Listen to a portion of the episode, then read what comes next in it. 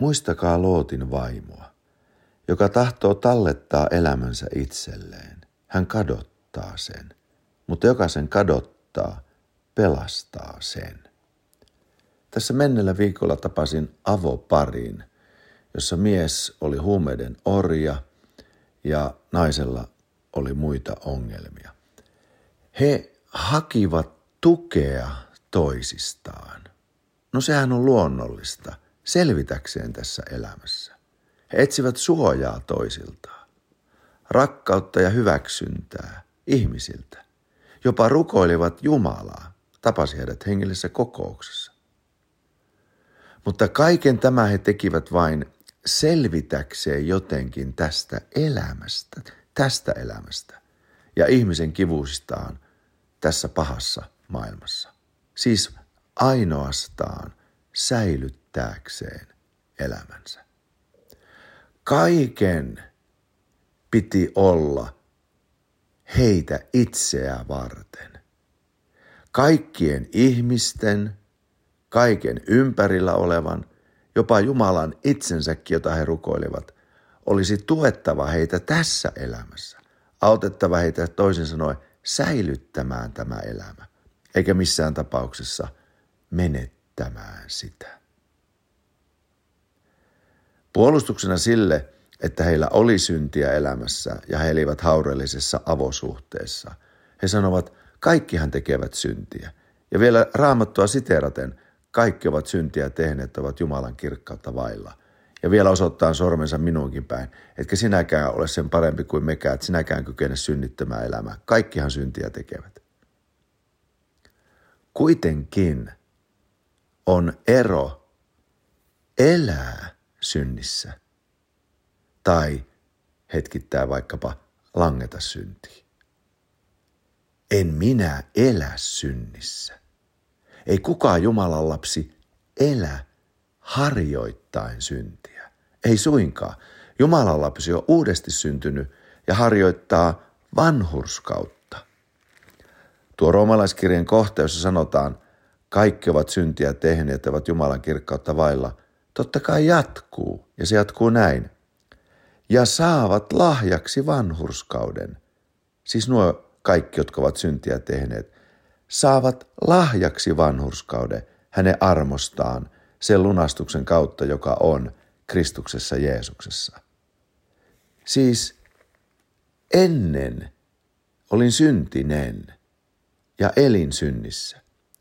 Nyt Jeesuksen sijaiskuolema hautauksen ja ylösnousemuksen kautta, uskon kautta häneen, kääntyneen hänen puolensa, olen saanut häneltä lahjaksi hänen vanhurskautensa, hänen otollisuutensa Jumalalle, hänen pyhyytensä, hänen puhtautensa. Ja sen takia Raamattu sitten sanoo ensimmäisen Johanneksen kirjan kolmannessa luvussa näin, lapsukaiset – Älköön kukaan saako teitä eksyttää. Se, joka vanhuskauden tekee, siis harjoittaa vanhurskautta, on vanhurskas, niin kuin hän, Jeesus, on vanhurskas. Joka syntiä tekee, harjoittaa. Se on perkeleestä, sillä perkele on tehnyt syntiä alusta asti. Sitä varten Jumalan poika ilmestyi, että hän tekisi tyhjäksi perkeleen teot. Ei yksikään Jumalasta syntynyt tee syntiä, siis harjoita syntiä – sillä Jumalan siemen pysyy hänessä, eikä hän saata syntiä tehdä, sillä hän on Jumalasta syntynyt. Siitä käy ilmi, ketkä ovat Jumalan lapsia ja ketkä perkeleen lapsia.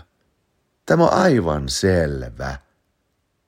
Jumalan lapsi harjoittaa vanhurskautta, koska hän on vanhurskaasta Jeesuksesta uudesti syntynyt. Ei pelastettu, tekee syntiä, sillä hän on paholaisesta syntynyt.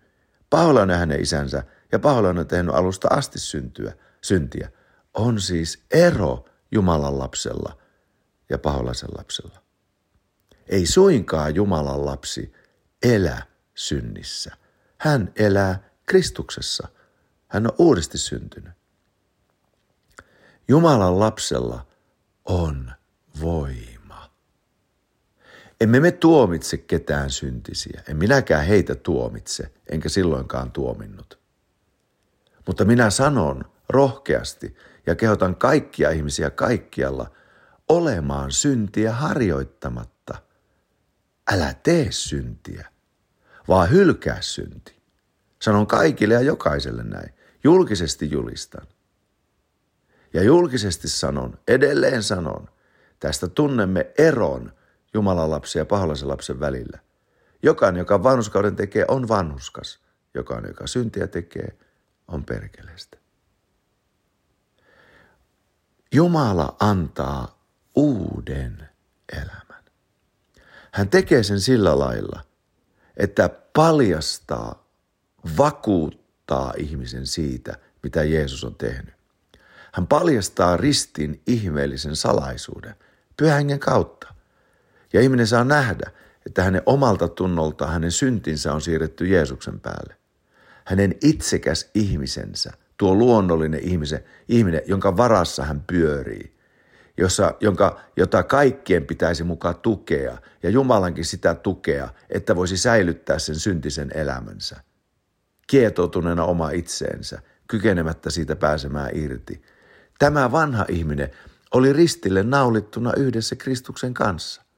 Siispä ihminen voi kadottaa oman elämänsä uskon kautta Jeesuksen kuolemaan, jossa hän kuolemaansa otti mukaan vanhan ihmisen.